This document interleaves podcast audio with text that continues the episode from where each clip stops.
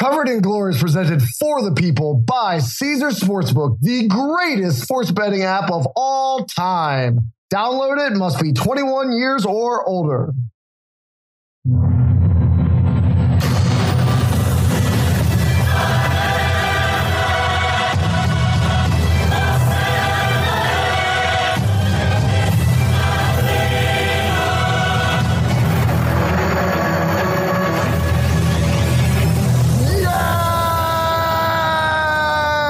Welcome back to another edition of Covered in Glory, Brett, where last week we did not get to preview the big matchup between the top of the table in Manchester City and Arsenal. So you know what we're going to do? We're going to review it today. Are you getting excited about looking backwards instead of forward for once? Uh, not given our recent run of picks, do I want to really do so much soul-searching looking backwards? Uh, I'd like to just pretend that some things didn't happen and move on, which is actually hey. the story of most of my life. Hey.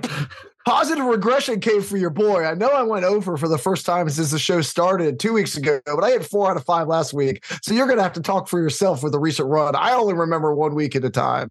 Look, all I all I have to say is that you need to thank the soccer gods that somehow James Tarkowski's header hit on the inside of the post and went off, because I would bring it up every show from here to eternity. Right here on the Ghost of Willian podcast for the Well of Sadness.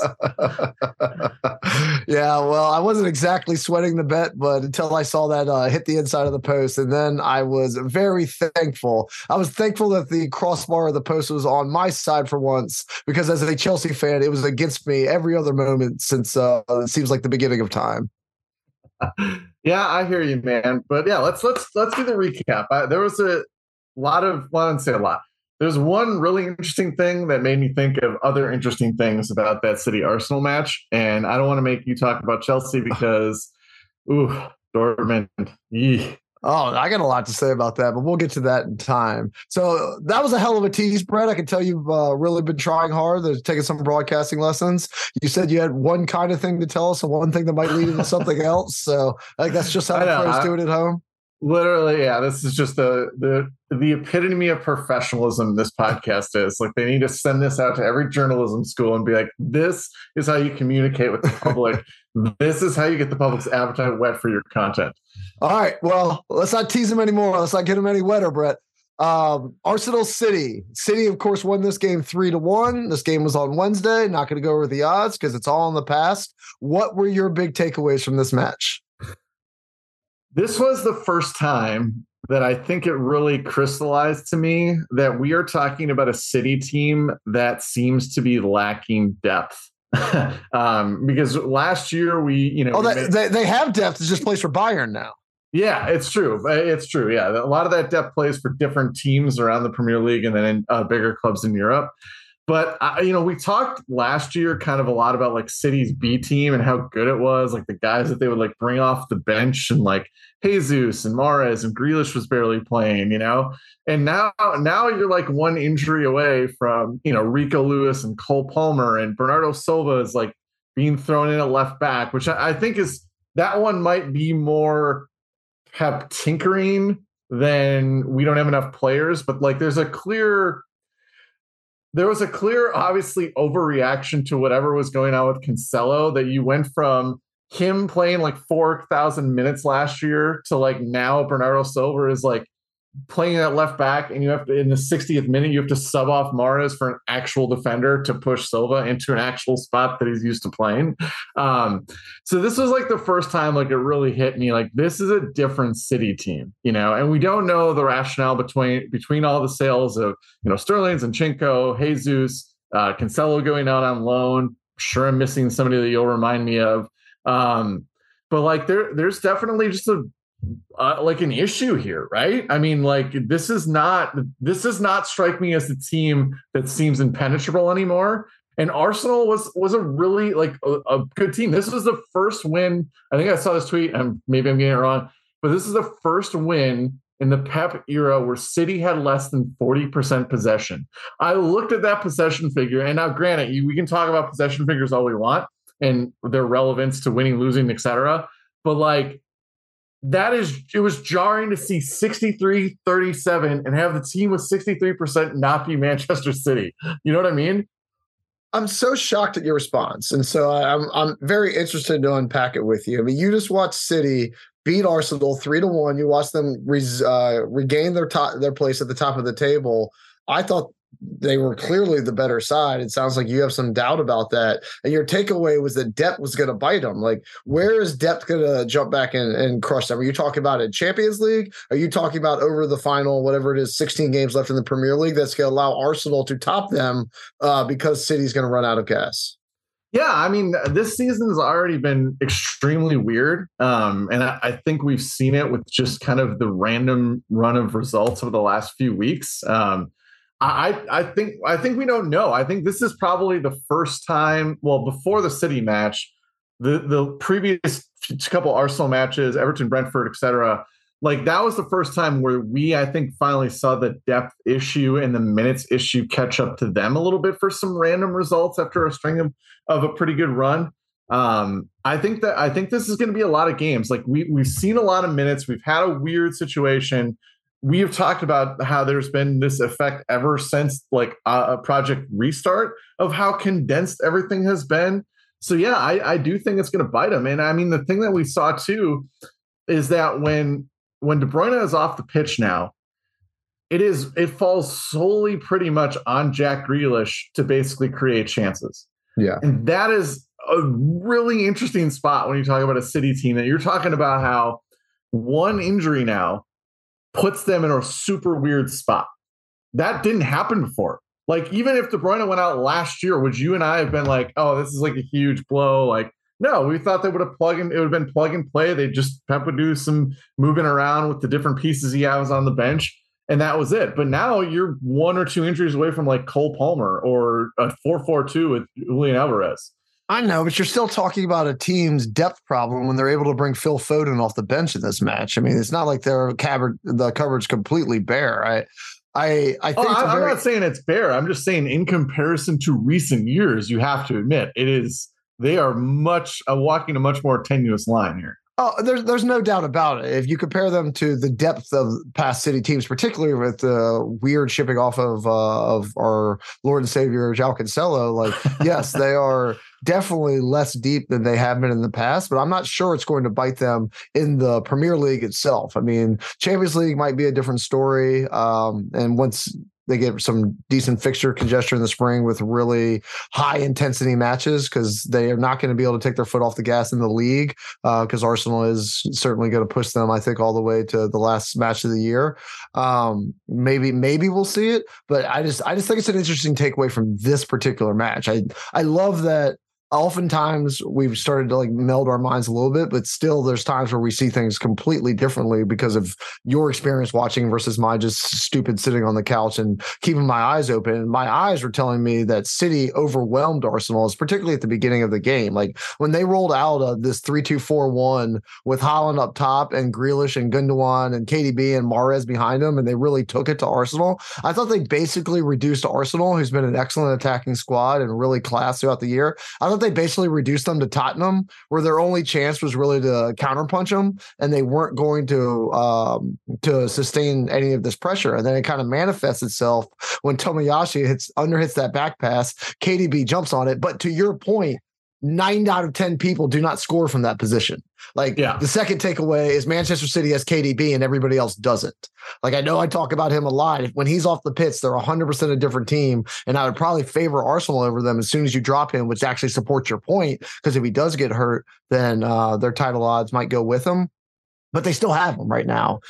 And there's not a reason to believe yet that I've seen that he's running out of gas because not only did he hit that incredible off-foot chip uh, at an on-rushing goalkeeper to sneak inside the inside post for the opening goal, that cut back to Haaland on the third goal was also amazing, and he was just making plays throughout the matches. So I thought that they – they dictated to Arsenal how Arsenal was going to play, where Arsenal almost always dictates to their opponent the style of play they want to play.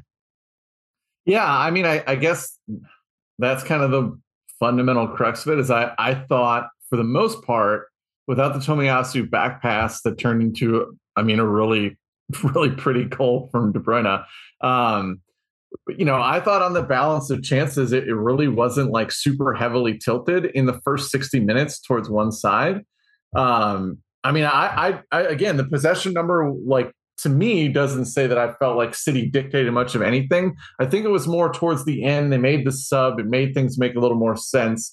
And then we saw the the, the final punch, basically, right? And that, I think, maybe color the memory of the fact that I thought Arsenal looked pretty good early on. And now part of that might have been, and, and the argument that I will take from this is definitely you could say, well, Silva's at left back. City looks screwed up. That's a huge caveat. I can get that. But I, I definitely thought these teams looked pretty even.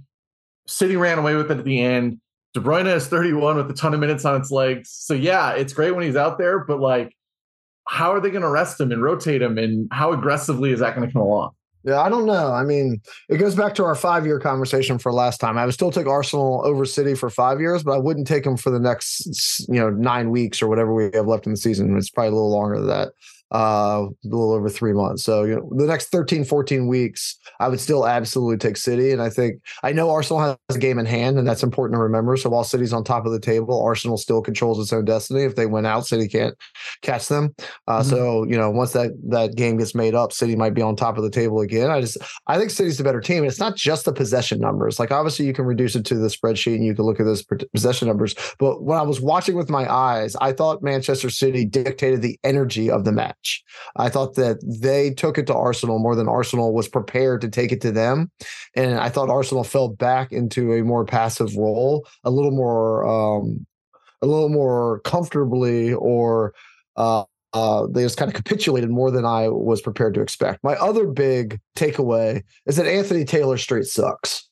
uh you just know you just know at this point he's going to hurt, insert himself in every big match. It is so frustrating, even for a neutral. Like, forget when he's involved in a match that I deeply care about. Even as a neutral, it's frustrating. I mean, where was Ederson supposed to go on that play? He allowed Arsenal to get back in it before the half. Otherwise, I thought City really was going to run away with it. The commentators were shocked. They couldn't even figure out what the call was. I don't know if you had the volume on when you were listening. Like, they thought they were checking for handball on the goal line clearance, because in yeah. what world would Ederson have, you know, drawn a, a penalty on that? So anytime I see him on the pitch, and you might hear this in a prop later, like, I'm just going to assume he's going to put himself into the match in ways that he should just fall into the background. The, the, my proof on that is there's only one ref in the entire world that my kids know the names of, and it's Anthony Taylor, because he always is somebody I'm cursing whenever I see it.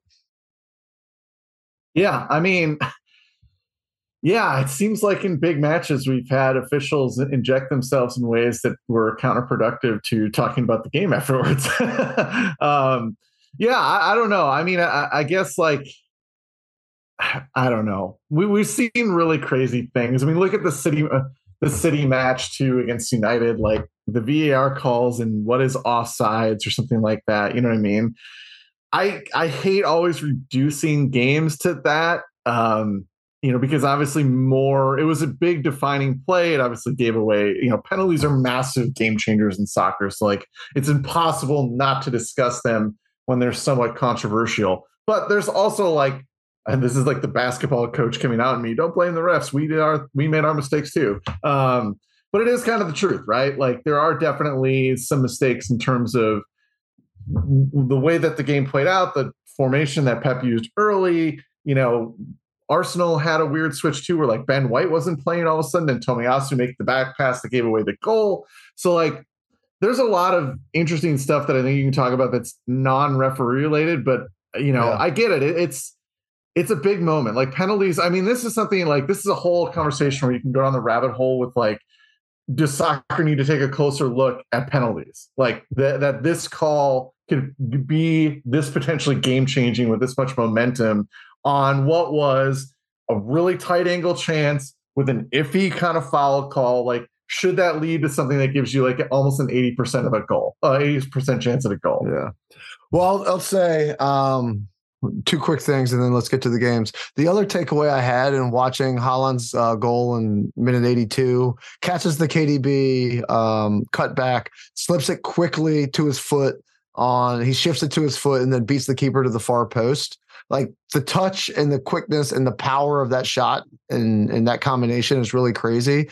And it just reminded me that there are so few great number nines left right now in Premier League or world football or whatever you say. I obviously watch most Premier League because they're like, it seems to be just, you know, a lot of wingers and a lot of undersized guys and speed merchants and things like that, that are uh, the ones that are kind of making those plays. And we're not talking about Haaland as like a straight up hold up guy, although he could do that too. But like that play right there just really like sh- stood out how special and, and, um, and not fully unique, but rare he is right now. And it made me think, like, as I watch Chelsea, as I watch Liverpool, as I watch other teams, who are the actual great number nines that there are right now? It's clearly him.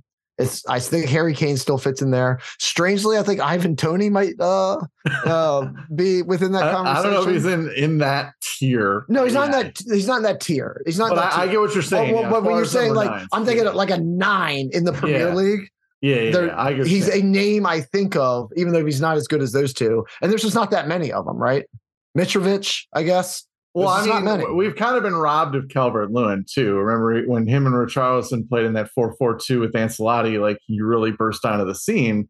Um, I think it was, was Ancelotti the one that got credit for that. I don't know what whatever manager got credit for that. Um, yeah, Calvert-Lewin would be like a, a pure number nine because he literally doesn't do anything else.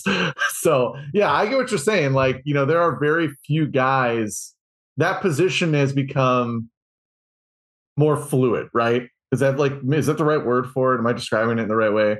In the sense that like you, you don't have guys that are the pure goal scoring poachers that like make those special runs that only with finishing with finishes that like only pure goal scorers make. Right. Yeah.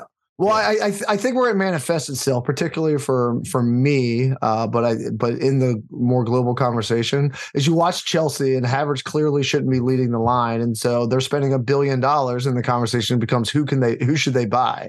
And I think a decade ago that list might have been ten to twenty names long, and now it's like I don't even know the answer. Because if you're just looking for a nine to lead the line, they tried it with Lukaku. That clearly was a fail. Uh, and there's just not many guys in world football who could do that. And I don't know if this is actually part of Pep's legacy, right? Like Pep was walking the league without even playing a nine. And he was not really playing that. His most successful and famous sides often didn't feature that classic position. And I think that influence over the last decade has kind of started to crescendo a little bit, right? Just like people shoot more threes now in the N B A because of Steph Curry. I think we're we're seeing it manifest itself. So when you're having this classic soccer conversation, who should lead the line? There's just not as many options as there might have been ten years ago. Yeah, and I mean, I think that that comes down to just kind of some of the ways that that's that soccer has evolved as well, right? Like there's a clearer understanding too that possession and pinning possession or pinning opponents back in their final third is a really valuable thing in terms of like correlating to winning soccer matches, being a dominant team, controlling the balance of chances, et cetera, et cetera. So like you can't have guys that like don't press like that. I mean, look at Ronaldo, right? Like we saw the drop in his value, great goal scorer, put a ton of goals up for United, but clearly was probably negative E V because he did nothing else. He didn't press. He didn't connect plays. You know, like he, he doesn't do things that I think are conducive to the whole. And I think like soccer now is becoming a more holistic sport. You have to have guys that work out of possession. You have to have guys that when you have possession can play intricate passes, can move into spaces to keep the ball in the final third. And I think that's part of the reason why like guys like Haaland and, and even Ivan Toney are so rare is because the game has shifted to a point where like we don't know if those those pure goal scorers still have that much value, but Haaland yeah. is so good. He's so yeah. good at it, right? Like he definitely does. But like yeah. Lukaku is the classic case of like where that goes wrong. Like that's the flip yeah. side. If you don't get a guy that's Haaland level great or does like little extra stuff that Ivan Toney does, you have dead weight like Lukaku. Yeah, and and I think uh, even the great number nines like Harry Kane are have more well-rounded games than they used to have. Like I don't know right, how much yeah. of that, that Tottenham well, game Kane, you watched. Kane is an amazing passer. Like, the the yeah. best play Kane made in Tottenham's game last week was when he released Perisic down the left on yeah. that like sick pass from uh, his own half. I mean, like he, we talked about it previously, you know, he has a future as a deep lying playmaker, which you can very, you can say about very few classic nines, particularly like old school classic nines, right? Like yeah. they didn't like age gracefully back in the pitch like nope. Kane will. And it's because of the era he came up in. So he's kind of like a bridge between the eras. And it's really, it's really impressive to watch. Yeah, and it's it's kind of funny because he is like the reverse of like most like really good playmakers have to move further forward as they get older in their careers, yeah. right? He's literally a guy that starts as a nine, but you could say, well, maybe he needs to move backwards. yeah, no, it's it's definitely unusual. Uh, last question before this week's games. The odds shifted pretty massively from the last time I asked you this question, but now the outright winner of the Premier League, uh, I believe um, City had moved to plus money the last time we talked about this. I think they were like plus one thirty, plus one forty. Did you look at the odds after the result? I, I have not looked at the odds after the result yesterday. City minus one ninety. That's how fast, that's how much it moved off of that life result. Come, life comes at you fast, bro. Arsenal plus one seventy-five. So which ticket would you rather hold? I mean, obviously I I yeah. did bet I did bet City once as soon as they moved into plus money, so I don't need to I don't need to wager at all. I already am holding my ticket, but at minus one ninety for City and plus one seventy-five for Arsenal, which ticket do you want? Yeah, I, I, I think it's City at this point. I mean, we we've had the same concerns about depth, and I think City's just a better team with like a higher top end talent, um, and I, I think that's going to be the, the the bottom line. And and the whole thing when we were talking about City's depth in that match in particular wasn't like a whole lead up into I still think Arsenal is now the favorite. It was more so saying that like this doesn't seem to be a lock for City, right? Yeah. Like like even though they're even, I think they're win- I think they're going to win. I think that's the ticket that you hold. But like, am I as confident in that as I maybe would have been in years past? Like, heck no. Yeah. Okay. Well, I, I mean, I would take City even at minus one ninety, but I'm super happy to be holding them. I think. Yeah, you get that plus, plus one forty. Money. That's why you're the uh, smart guy between the two of us. You always, you always try to act like you're the dumb guy. I don't. I didn't take that bet. You were on it. You knew yeah. it. You can. You punched that ticket right when you knew it was valuable. There you go. Uh, all right. Well, let us take a quick break and then let's dive into this week's action. The thing about Caesars Sportsbook, it's not just an app. It's your key to a whole empire. Hotels, casinos, restaurants, shows, Caesars Palace. I'm sure you've heard of it. Every bet you place with Caesars Sportsbook brings you closer to perks only Caesars can offer. Hotel stays at iconic destinations, app bonuses, merch, show tickets, and many more Caesars Rewards perks. So get started today. Register using code OMAHAFULL and then place your first bet up to one thousand two hundred fifty dollars. If you win, congrats. If you don't, you'll get your stake back as a bet credit. If you have a gambling problem, in Arizona, call one eight hundred next step. Colorado, Wyoming, Kansas, affiliated with Kansas Crossing Casino, call one eight hundred five two two four seven zero zero. Indiana, call one eight hundred nine with it. Iowa, call one eight hundred bets off. Louisiana, call one eight seven seven seven seven zero stop. Licensed to Horseshoe, Bossier City, and Harris, New Orleans. Michigan, call one eight hundred two seven zero seven one one seven. Illinois, Maryland, New Jersey, Tennessee, Virginia, West Virginia, Pennsylvania, affiliated with Harris, Philadelphia. If you or someone you know has a gambling problem, crisis counseling referral services can be accessed by calling one eight hundred gambler, which is one eight hundred four two six two five three seven, or in West Virginia, visit one eight hundred gambler dot net. New York, call eight seven seven eight H O P E N Y or text H O P E N Y four six seven three six nine. ten seconds on the clock. How many things can you name that are always growing? Your relationships, your skills, your customer base. How about businesses on Shopify? Shopify is the global commerce platform that helps you sell at every stage of your business. From the launch your online shop stage, to the first real-life store stage, all the way to the did we just hit a million orders stage, Shopify's there to help you grow. Sign up for a one dollar per month trial period at shopify.com slash network, all lowercase. Go to shopify.com slash network now to grow your business, no matter what stage you're in. Shopify.com slash network. With everyone fighting for attention, how can your business stand out and connect with customers? Easy. Get Constant Contact.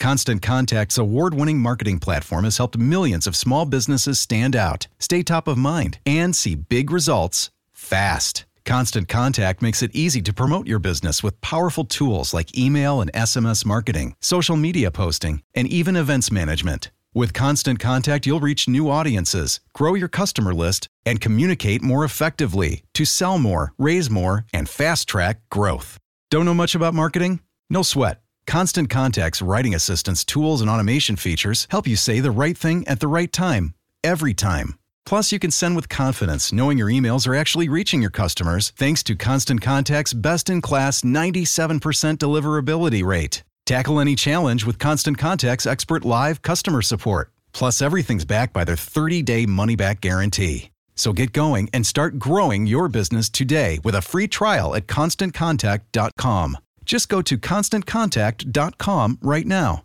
Constant Contact, helping the small stand tall. Constant Contact dot com.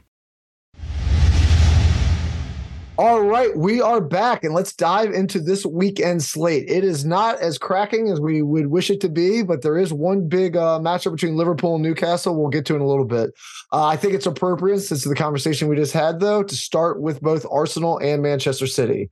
Arsenal is going to be first, and they're taking on Aston Villa. This game is eleventh at twenty-eight. I'm sorry, Aston Villa is eleventh at twenty-eight points. Arsenal is second at fifty-one points. This is the early game, lunchtime in England, seven thirty a.m. here on Saturday for us. us.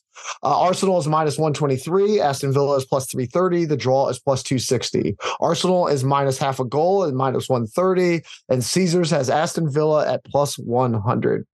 So we just did a ton of Arsenal and City analysis, so I think it's only fair that I took a quick look at their opponents in order to help guide my picks this week. Uh, Aston Villa just absolutely leaks goals against teams with an attacking mindset. I've just seen it over and over again. They gave up three against City. They gave up four against Leicester. They gave up three against Poole. They gave up four against Newcastle. I think they give up multiple goals in this one, and Arsenal ends up reclaiming, at least temporarily, since they're the early game, their place at the top of the table. I also think that we are now getting close enough to the business business end that I'm not expecting a lot of let-ups. I know even with Champions League and things like that, um, you know, we might see some some tired legs and and things that might end up affecting some of these lines. But now that they're so closely clustered and the end is in sight, I'm not expecting either team to kind of uh, give up on the league whatsoever until there's like a four or six or nine point gap. So I think we see the best of Arsenal. I think Aston Villa has little chance of stopping them. I think it's not going to be like the last game where Arsenal allows the pace to be dictated to them and the energy to be dictated to them. I think if they take it to Aston Villa, and I'm, I think they should be laying more juice than minus one twenty-three, but I'm happy to cash a ticket at that price. Yeah, uh, I don't really have a lot to add. Um, Arsenal minus one twenty-three, uh, over two and a half goals is my prop, and you just talked about why. Like Villa has been, Villa's been really disappointing. I we were, I was really intrigued. I think right when Emery took over, which was like right before, I don't know, everything's all blending together, which was right before the break in the World Cup. He had a couple of interesting matches with the way that he rolled things out, but like ever since then, they have been not great. Um, and there's been a lot of, there's been some issues there. I'm not really sure what they're trying to accomplish with the way that they're rolling things out. Like he's obviously trying to replicate that little four four two he had at Villarreal that I think uh, brought him some success, but it's not working. So Arsenal over on goals. That's where I'm at. Cool. The line on the over I saw, I think was minus one oh five. Is that right? Oh yeah. Sorry. I was just putting the thing. There's no line. Yeah. minus one oh five. Cool. Um, Yeah, I'm also on the over, but I'm going to take a more specific over because I, I do think Arsenal wants to come out and, and you know burn off some of the frustration they have from losing the City and regain their place at the top of the table. And Aston Villa comes out flat on the reg. So I love this number. Arsenal over uh, one and a half goals in the first half, plus four hundred. Um Great number for them to jump out early, and I don't think Aston Villa is going to be able to stop them. So I can't believe you're getting four to one for them to score twice in the first forty-five. Yeah, no, I mean definitely, and and like I said, as leaky as Villa has been, with as unimpressive as they've been, I mean, City stomped on them early and often in their matchup. They were creating chances at will. I think they had like three X G in the first half of their match against Villa. So good bet, Toby. Thank you, thank you. All right, nobody can say we short-shifted Arsenal, so let's go ahead and go to the next game early. Uh, Nottingham Forest, fourteenth at twenty-four points versus Manchester City, first at fifty-one points. Saturday at ten a.m. City is minus three forty-five. Caesars has Forest at plus nine hundred. The draw at plus four forty. City minus a goal and a half is minus one twenty-five. Forest is minus one oh five. Uh, do you want to guess, Brett, Forest's record versus the four teams currently, I'm sorry, not not record, total goals scored and against versus the four teams in Champions League positions so far this year? Zero? Yeah, but how many have they given up? Oh, how many have they given up? Oh, how many? They, oh, given up? Ah, uh, geez, I'm trying to think back to these matches. I mean, double digits for sure. sixteen to zero yeah. is the cumulative score yeah. uh, between United, Arsenal, City, and Newcastle. Helped a lot by City blasting them six zero I was gonna say, already the six oh, in the reverse the picture. It's going to factor into that one big time. Um, so Norwich is is like, I'm sorry, uh, Forest is like Norwich in that regard last year. Basically so, the same team. That's a good slip up. Well, well, yeah, I mean they're like they're like Norwich against the top teams last year, when Norwich was just like getting absolutely pummeled, like not able to stay in the matches whatsoever. But the difference is Forest is showing up for the bottom of the table clashes, yeah. which is why they are in the safe zone, and Norwich is currently playing in the championship. Uh, I see no reason whatsoever that City shouldn't continue this pattern. So not only would I be happy to take the the goal and a half. Um, at minus one twenty-five for my prop, I'm going to double up on that on this on this sixteen to nil pattern, and I'm going to take a parlay of City to win two to two or more to zero is at plus one seventy. So I'd rather, if I think they're going to get two goals either way, then you're getting them on that zero line. You're getting really nice odds at plus one seventy and rather, instead of the minus one twenty-five. Yeah, and I, oh. you could also talk me into juicing up even higher, just for those of you who really want to to go for it. City to win three or more to nil is plus three twenty. Yeah, those are both really good. I went the other direction just because, uh, shockingly, Jesse Lingard uh, did not save nine in Forest's attack. And mm-hmm. um, I just I have been really unimpressed with the way that Forest attacks. I don't think their attackers are very good in general. Um, and so the clean sheet was like plus it was even money. It was plus one hundred. Yeah, it's plus one hundred. Yeah, I just, I have no faith that we, we've talked about Ederson and the weird formations and stuff, but like, I don't really see other than like a fluke counter or a weird deflected thing off like a random set piece, like where the Forest goal comes from. And, you know, you're at even money for it. I just, I think good team, good thing. The fact that City's going to pin them in their, in that final third, like, I like that number a lot. So I, yeah. I, I think yours are great. Going up for more goals for them is good. It felt like the the holding Forest was playing more towards how bad Forest's attack is. So I like yeah. that number. Yeah. So you think the score is going to be one nil plus one hundred? You think it's going to be two nil plus one seventy? You think it's going to be three nil plus three twenty? They're all great bets. Yeah. Um, and yep. they all have the same common denominator, and that Forest is not shown an ability to score against these top four teams. Yeah. All right. Uh, we made up for that Arsenal and City opening, and now we have a little bit more time to talk about the rest of the matches.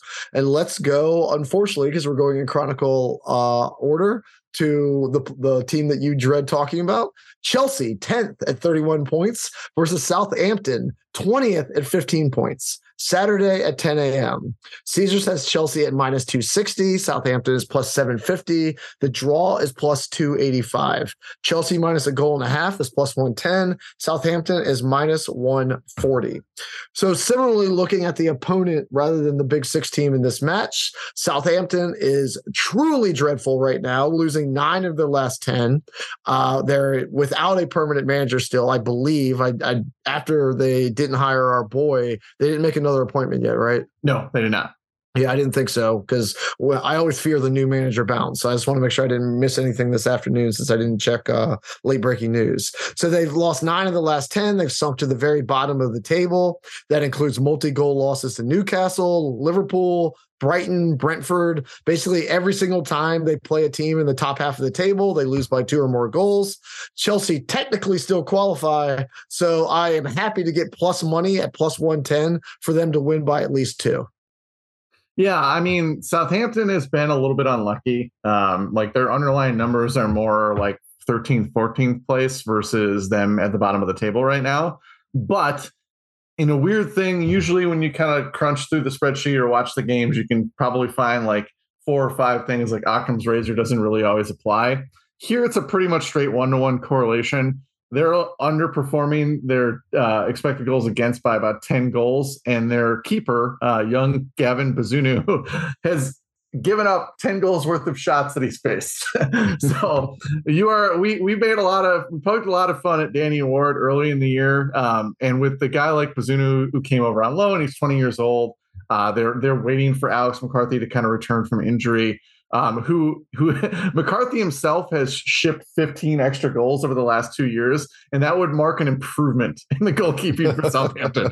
um, so, like, yeah, the post-shot X G numbers are are not flattering to Southampton's goalkeeping situation. I don't see it changing anytime soon. I also think that Chelsea looked pretty good in attacking and storming. They got really unlucky. I think Felix hit the cross of the bar, what, like twice, once, twice? Yeah. Uh, so, yeah, he's been really dynamic for them. So I'm with you on the spread. Um, I just don't really – the Southampton team is just not great. And then the goalkeeping thing is a huge, huge flaw. Um And then my my prop, though, is just leaning into the Felix thing.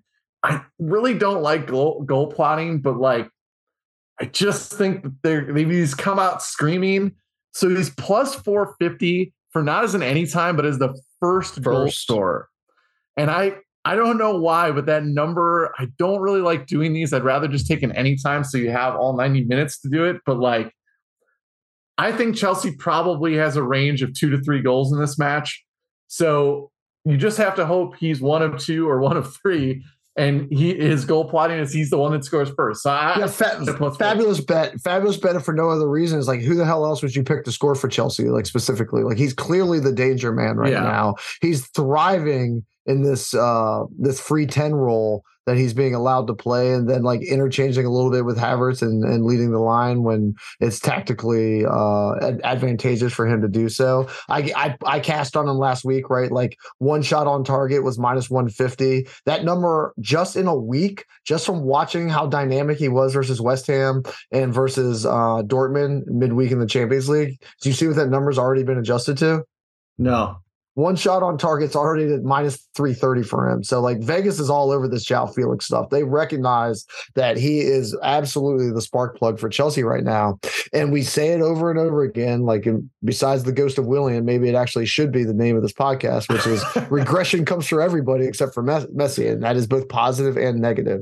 And yeah. I said it last week, Chelsea's goal creation right now is absolutely way better than the number of goals that they're putting up on the board. And so, So, you know, they have they they had they were I'll, I'll just say it, take my bias, shove it up your rear. Uh, that handball call was atrocious. They should have won that match last week. I should have cashed my Chelsea plus one and a half ticket, and I should have gone five for five. They should have taken all three points last week. They were the better side against Dortmund. They definitely created more chances. Uh, it's not Dortmund's one goal was outstanding, and I, I don't want me to take anything away from them. But Chelsea's playing in a surprisingly positive way right now, that they're creating more chances than they have in, like, the last two or three seasons. And I just have to believe that this, this, you know, hitting crossbars and drawing wonder saves and not getting the, the, the penalty calls that they deserve eventually has to shift in their favor. And I'm happy to make this a portfolio bet. I'm happy not to try to predict it week to week. I'm happy to bet Chelsea overs over and over and over and over and over again, because I think that the numbers aren't reflecting that they're undervaluing their underlying chance creation right now. And I think that regression is going to come and draw a profit for me over the next five to ten weeks. Yeah. I mean, you know, the Dortmund match was, uh, what is it? It's Gregor Kobel, I think, is the keeper now over there. Um, like, Kobel definitely, like, stood on his head in yeah. the Dortmund match. Like, he got lucky with where some of the shots ended up on frame. He made a couple of great saves. Um, it was probably one of his best performances of the year.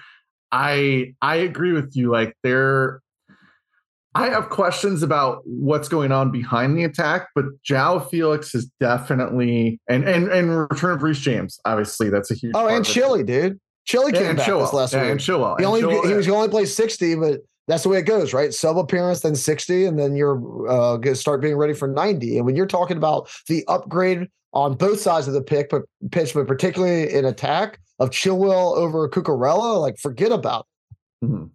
Yeah, and I mean, uh, I think Joao Felix has done a lot. Um, I think that they are going to probably pay another massive sum of money to get him out of Atletico for good after this.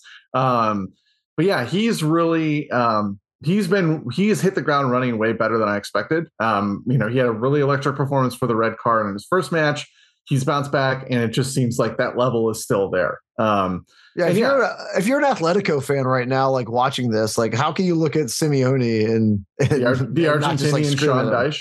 Yeah, exactly. Like, Sorry, I stole I stole that for Ryan on him. Well, it's like they paid what, like one hundred thirty million dollars for him to give him to the Argentinian Sean Dyche, and like he clearly had this in his locker the entire time. Right. Yeah. He's just unleashing it right now. Like, you imagine watching this and then thinking to the last three or four years at Atletico, and you could have been watching this, but instead you were watching him sulk in a defensive formation.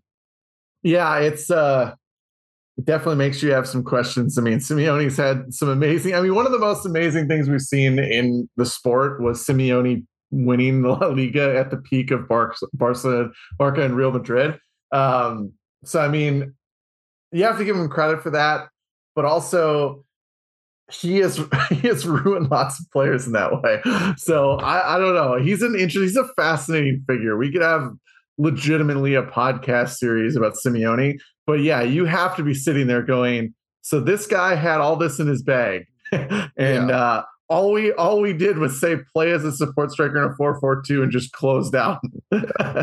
so uh, in the spirit of me just taking Chelsea attacking numbers for the next you know five weeks or so and seeing how it goes every single week, uh, this week I chose Chelsea to score in both halves, because you can get that up to plus one forty-five, which was a way better number than Chelsea to score two goals, which I think might have even still been negative. That's how dreadful they they believe Southampton is. Um, and I think that Southampton hasn't shown any ability, similar to what I said about Aston Villa, they haven't said, shown any ability to shut uh, things down from kickoff. There's plenty of goals in both halves. And if I think Chelsea's going to have two to four goals in this matches, getting them at plus one forty-five to split uh, halftime with at least one on either side, I think it's a great number. Yeah, I'm I'm with that. I mean, I'm again, this is very much an underwhelming Southampton team, and I think Chelsea is probably in general a little bit undervalued in a lot of areas right now. Yeah. Yeah, and their season's practically over, right? So, like, I mean, they're they're clearly not making the Champions League and the Premier League. Uh, they have a puncher's chance in the in the this year's Champions League because they only lost one zero away. It's not like they're out of that match, and they still have plenty of equality to make that up. Um, but I'm just I'm watching now with an eye towards, you know, the offseason and next year. And I like Silva's still imperious. Bataseal's been excellent. And if we can get this uh, attack, like to create this chance creation and either revert to the mean on shots or actually get some guys on the pitch who can outperform X G, then we're going to be really dangerous. So I'm watching uh, for fun more than consequence. And I'm not used to doing that in, you know, February of a Premier League season, but I'm still happy with what I'm seeing right now, as I should be after a billion dollar spend. Uh, All right, let's take another break, and then let's get to the actual best match of the week at Newcastle and Liverpool.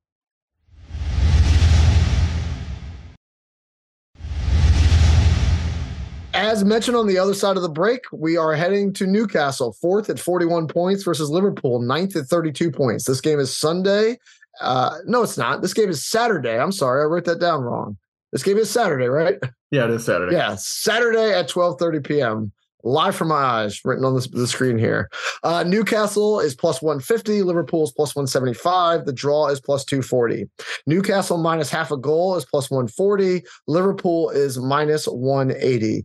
So, Brett, I've kind of taken us out in the first three matches. I'm going to give you the pleasure of uh, giving your analysis first in the game of the weekend. Yeah, I mean, I think the big thing that sticks out for me in this is Uh, Newcastle looked like a really different team without their best midfielder. Shocker. Oh, yeah. yeah, Bruno Guimarães is still going to be out, or Guimarães, Guimarães um, is still out uh, due to the red card suspension.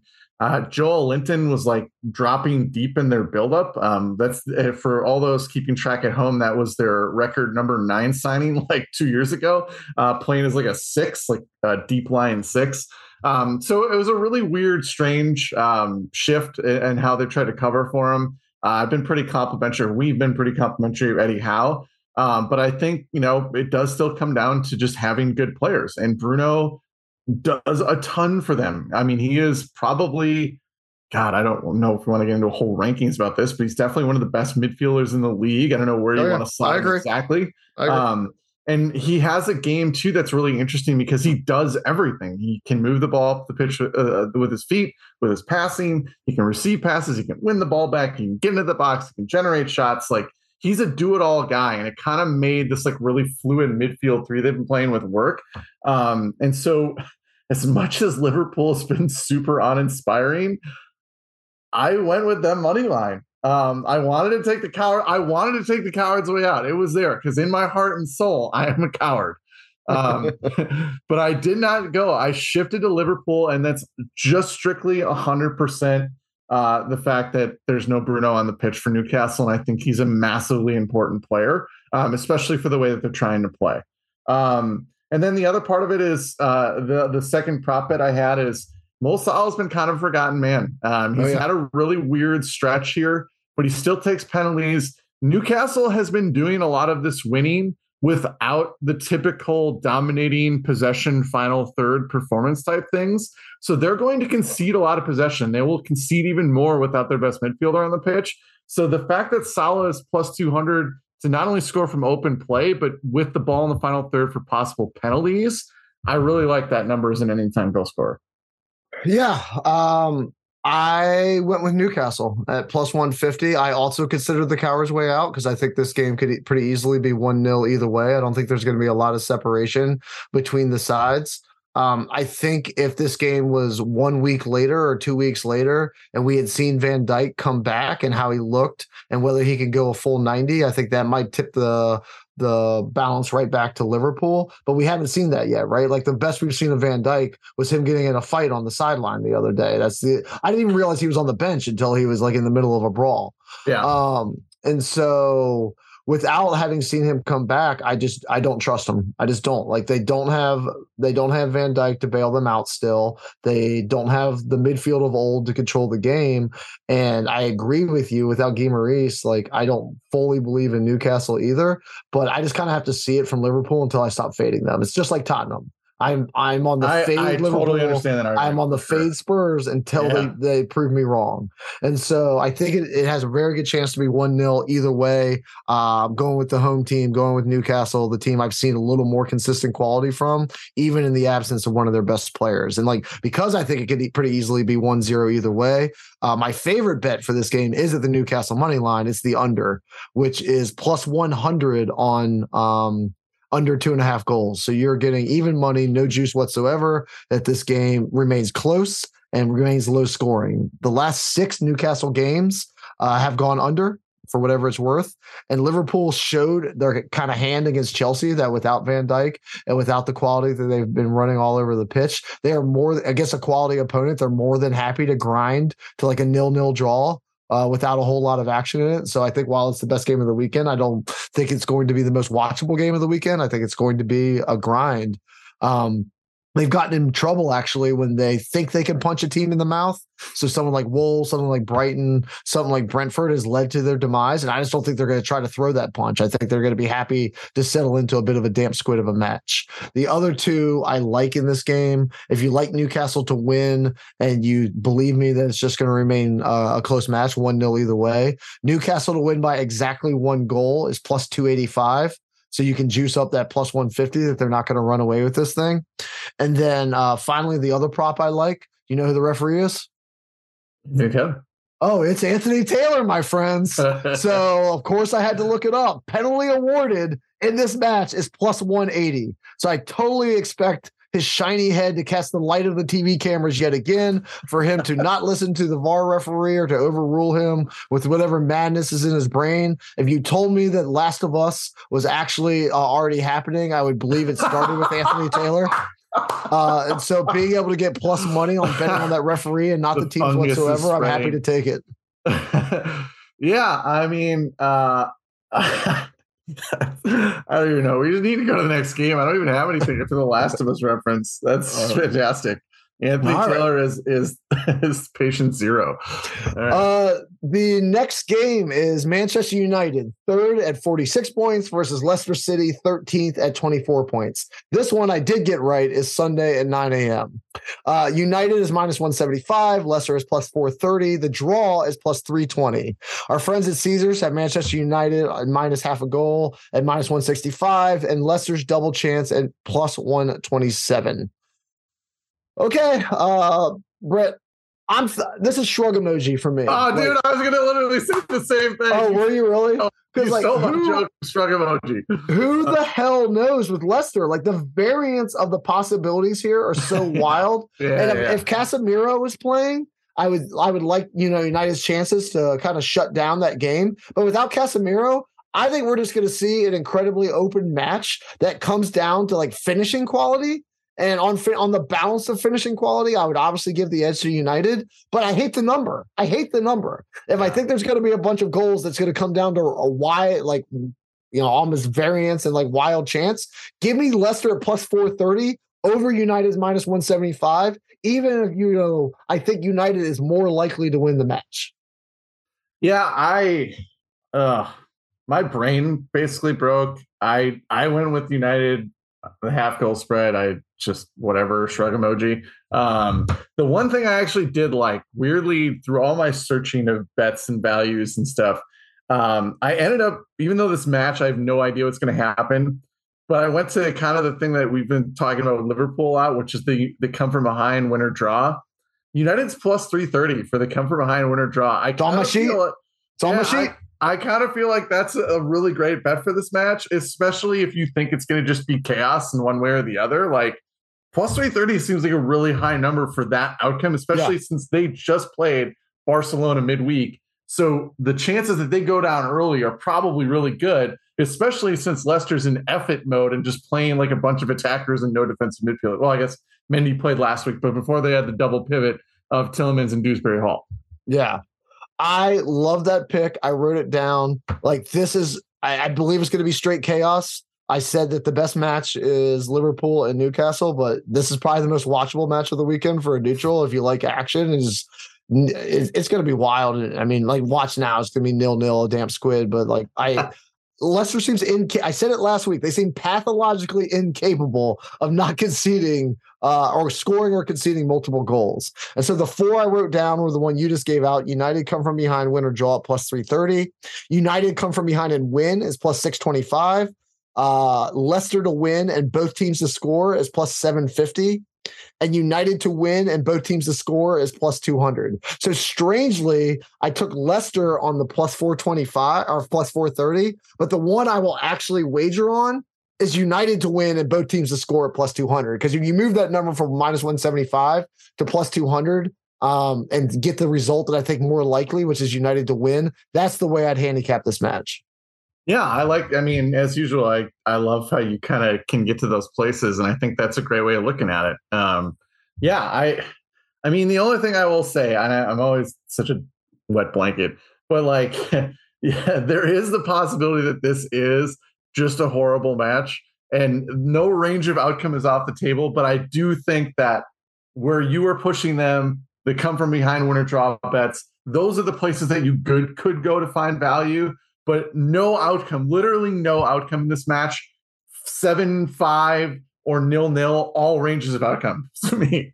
Dude, if Casemiro's not playing and they, and they have the temerity to again, roll out Harry Maguire Um, and Luke Shaw as their center back pairing, like, give me the over on ten goals. Like, let's just go for this. Let's just, let's just do it. Let's just have like a seven, five, like, you know, I'm watching uh, six year old soccer with no goalies. We can see something like that. We might get a seven, five here. I, I think that that would be a fun bet to just keep juicing the over on this match. And then, well, if we're saying it, it means it's for sure being nil nil. But I think that would be an interesting thing to do, is just keep trying to put different levels of your units on higher and higher ridiculous outcomes, because I really think this could get here. And I also think that, like you said, pay attention to who is in the starting eleven. Yeah. What is United's center back pairing? What does their midfield look like? Who is Leicester starting in their midfield? Is there a defensive midfielder anywhere to be found in this match? Um, those are all things that would be interesting to look at in, in uh, when you get to this match. Yeah, the thirty-fifth minute of the United game last week, Maguire had just like an atrocious giveaway. And I was like, ah, yes, everything makes sense in the world again. I missed him. I understand things. I understand things again. Life is uh, black right. and white again. Uh, final match of the week. And then we have to get into the five pint and then get the heck out of here before our vacation next week. Uh, the final match is Tottenham, fifth at thirty-nine points, versus West Ham, sixteenth at twenty points. This game is Sunday at eleven thirty a.m. Spurs are minus one twenty-two. West Ham is plus three twenty. The draw is plus two sixty-five. Caesars has Spurs minus half a goal at minus one thirty and West Ham at plus one hundred. I will tell you the shocking question that went through my head watching Leicester put up four last week on Tottenham is, uh, is Antonio Conte done? Is he done? Like, what version of Antonio Conte gives up four goals that easily to this semi-crap Leicester side? It made me really question several things. One, is Conte is, is Conte still at the level of impact that we have been giving him credit for because of his historical performance? Or managers don't get washed, but is he currently in a situation where he can't win? Um, and two, do I need to scrub the internet, internet for my Pedro Porro take for a couple weeks ago? Because he was god awful in that match. And if he was coming in to be the savior and he has Porro and Perisic as his wingback pairing in the most critical position on the pitch for his tactics, like, is he done? Like, we might not be seeing anything out of him the rest of the year, and I am going to continue to fade them until it burns me. So I'm going to take West Ham at plus one hundred. I'll take your question. I'll take your answer about uh, Conte, but there's nothing I'm seeing that's moving me off the fade Spurs bandwagon. No, I, I don't think it's him as much as I think I'm always going to default to these teams have players that are playing too much soccer, basically. Yeah. And I think oh, yeah. that's that's a big part of it. Um, I definitely think decisions like he's going to ride with Perisic because that's his guy, even though he has a ton of miles on his legs and was looking increasingly washed. You know, Son and Kane are getting to the points where they're getting out of the tail end of their primes. Kulishevsky has cooled off, Richarlison's been hurt. Bencore and Højbjerg have played eighty thousand minutes in the last year and a half. Um, so, I mean, there's a lot of stuff that I think has worked against him. I mean, there are obviously things that he could do better. I think he could try to get away from his bread and butter back three system and maybe try something else different. Um, I don't know what it is. I mean, Eve Bissouma also looked really great for Brighton uh, when they had a, a pretty good year, and he like just doesn't play him. Um, so I don't know what's going on with that exactly. Um, and so, I mean, yeah, I, I think there's a lot of interesting things that would point to maybe he went the way of uh, Jose Mourinho, where Mourinho's stuff like just stopped working, right? Because like that's not where soccer's at anymore. You can't just set up and be an organized defensive low block as a good team and, and win the league. Um, I don't think he's there. I think a lot of this is Spurs have a bunch of players that have played too much soccer. The recruitment hasn't really been on point. Uh, we got to give Pedro Porro more time. But like in general, you know, Emerson, meh, you know, Perisic is like their big wage guy. Uh, you know, we like Kulusevski. I didn't think Richarlison was like worth the money. I mean, obviously he's been okay in his limited stretches and he's been hurt. So jury's not out yet on that one. Um, but like, you know, they paid a bunch of money for Ibasuma and then the manager doesn't play him. So recruitment is definitely a huge factor in this. Obviously you can go ahead and point to Conte and say, well, he had his hand in a lot of these guys coming along, but I think it's a mix of things. I can't put it all on him. I don't think he's washed. I think this is just a weird year with a team that is especially exposed to the factors of too many minutes. Yeah. All right. Well, I, whatever the reason, whether it's Conte or too many minutes or whatever else, I'm betting against them. So give me West Ham on the double chance at plus one hundred. Oh, what you're taking as well. All the way. Boom. You're going all the way. I went all the way. That's pretty funny. I don't trust West Ham's goal creation enough. David Moyes, second to go half. The way here. Here we go. Play the film. I've watched this movie for like eight straight years. Play the film. Yeah. All right, so plus three twenty, go all the way for the David Moyes train over there. I'm going to take plus one hundred. But uh, what, Harry, go ahead with your prop because uh, I, I got a story from my prop. All right, so mine is going to be really simple out because I want to clear the way for this wonderful Toby Mergler story time here that we got coming up. Uh, West Ham has switched to a back three, um, which back three nullifying back three advantages kind of thing. So both teams to score no was plus one hundred. Spurs looked pretty crap against the Milan team that was in the Champions League in the midweek that's also drifting backwards. West Ham has really tightened up their defending going to the back three, especially with Soufal as like a defensive winger at right wing back, um, which that's a whole other thing. But yeah, so both teams scored no plus one hundred. All right, so story was the wrong word. Uh, oh, sun- Sunday is my birthday. And you know what you get uh, when you're in your forties for your birthday, Brett? I don't know. You get absolutely nothing. Nobody gives oh. a crap anywhere, anywhere, any place. Even my own family doesn't really care. Thanks for much. depressing me, because that's right around the corner for me. Yeah, buddy. Well, enjoy your thirties while they last, when people still want to buy you drinks and stuff. So you get absolutely nothing. So you know how you compensate? You take care of yourself. You give yourself gifts, Brett. Treat you give yourself, yourself a present. Treat yourself. You treat yourself. And guess how I'm going to treat myself for my prop bet on my birthday? I, I don't know. I'm now really intrigued. This could go a lot of different directions. Quarterback! Quarterback is back! Over nine point five quarters, minus one thirty. I have no real reason for it. I feel like I watch a lot of crappy set pieces in Tottenham. I feel like I watch a lot of crappy set pieces for West Ham. And combined, I am confident they can put up ten crappy set pieces. So it's not an empirical bet. It is a feeling bet. And on my birthday, I okay. have to have it. I have to I'm have good with that. Play in the corners, minus uh, one thirty for over nine point five. Root on for it for your boy. There we go. Happy birthday to Toby. Give him some corners in what is probably going to be a really boring, crappy match. All right, yeah. But I like it. I'm glad Always. You're treating yourself. That makes me feel good. Your mental health is in a good place now because you treated yourself to this corner bet. Fix yeah, it. I will. I actually, I'll, I'll be, I'll be watching United and Leicester. I won't be watching that crappy West Ham game until on replay, uh, because I will be at a U eleven weekend long tournament down in San Antonio. Awesome. Watching, watching my own girls. brother. Yes, my my uh, ten year old Kate is playing in the weekend tournament. We're super excited to go down and support her. It's going to be awesome. Awesome. Uh, all right. I would like to put over half an assist on Kate, but Caesars hasn't booked that yet. Uh, smartly, they're not betting on U eleven soccer here in Texas. So I have to put my five pint somewhere smartly. else. Thank God they aren't. It's, com- uh, it's coming, though, Toby. Ah, uh, no, we make our own book. It's fine. Uh, so on the five pint, I don't have an updated score. I ran out of time in doing my show prep today. I know I hit four last week and after zero the week before. You've hit two, uh, both on Tarkovsky. Plus money bets. Heather so I just haunt me. Believe it or not, I think I think we're pretty close to even going into this last match uh, or this last match. And it is the last match because we're off next week. Uh, we will not be here. So this is the last time we'll be giving picks for February. So how I am going to conclude the month and celebrating my birthday is Chelsea minus a goal and a half at plus one ten. I obviously have to have them in there. United to win and both teams to score plus two hundred. Uh, Arsenal on the money line minus one twenty-three. City on the minus goal and a half and uh, minus one twenty-five. And I can't scream corner bet without actually throwing in the five pint. So give me over nine point five corners, Tottenham, West Ham, minus one thirty, baby. Nice. Uh, well, mine's really boring. I, I kind of wanted to just do a cheap thing and just trust and put the bet I trust the most for my entirety of my five pint, but I spread it out a little bit. Uh, so I went Chelsea minus one and a half over Southampton plus one ten for a pint. Uh, I am going West Ham Spurs, both teams to score no for plus one hundred for another pint.